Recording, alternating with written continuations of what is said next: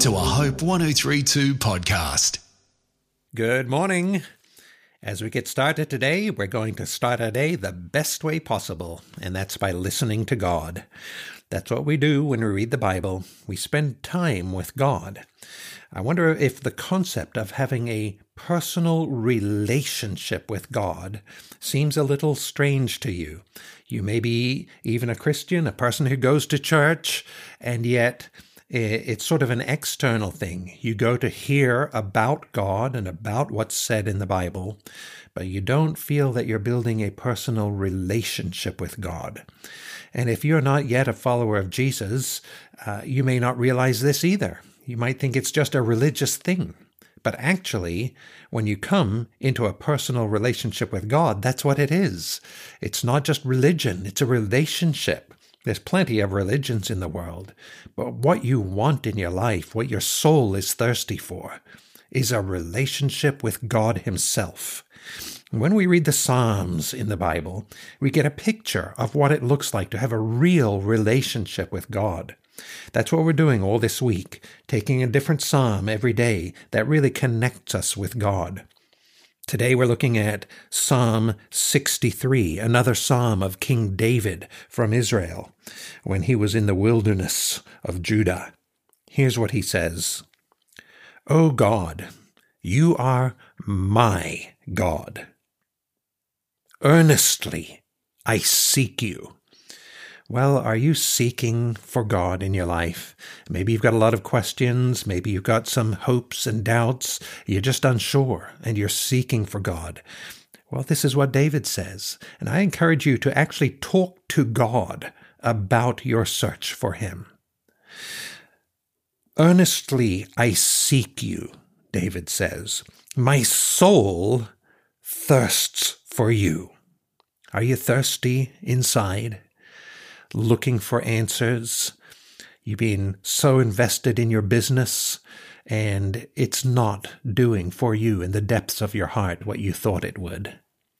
Are you uh, good at sports?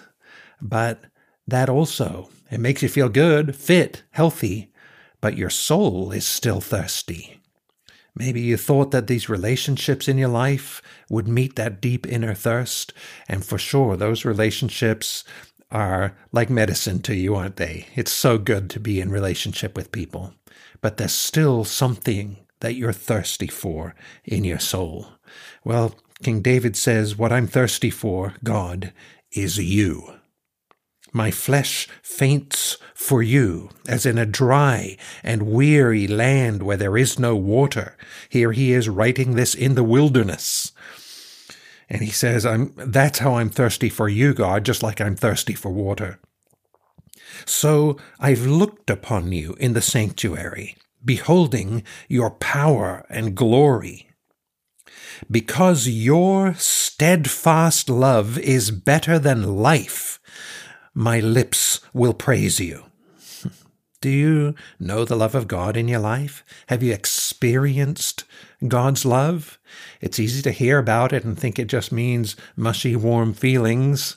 That's such a little part of the full picture of what God's love means. Have you experienced that? Because your steadfast love is better than life, my lips will praise you. So I will bless you as long as I live. In your name I will lift up my hands.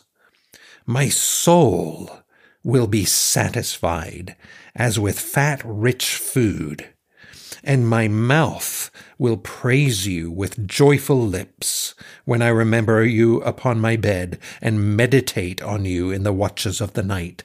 For you have been my help and in the shadow of your wings I will sing for joy. A picture of those little baby chicks sheltering under the mother bird's wings.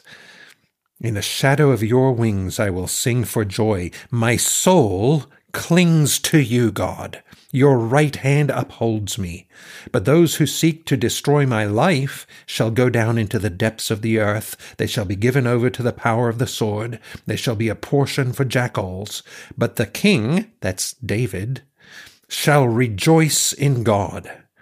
All who swear by God shall exult, for the mouths of liars will be stopped. My soul thirsts for you. I'm John North. Hope 1032. Thanks for listening.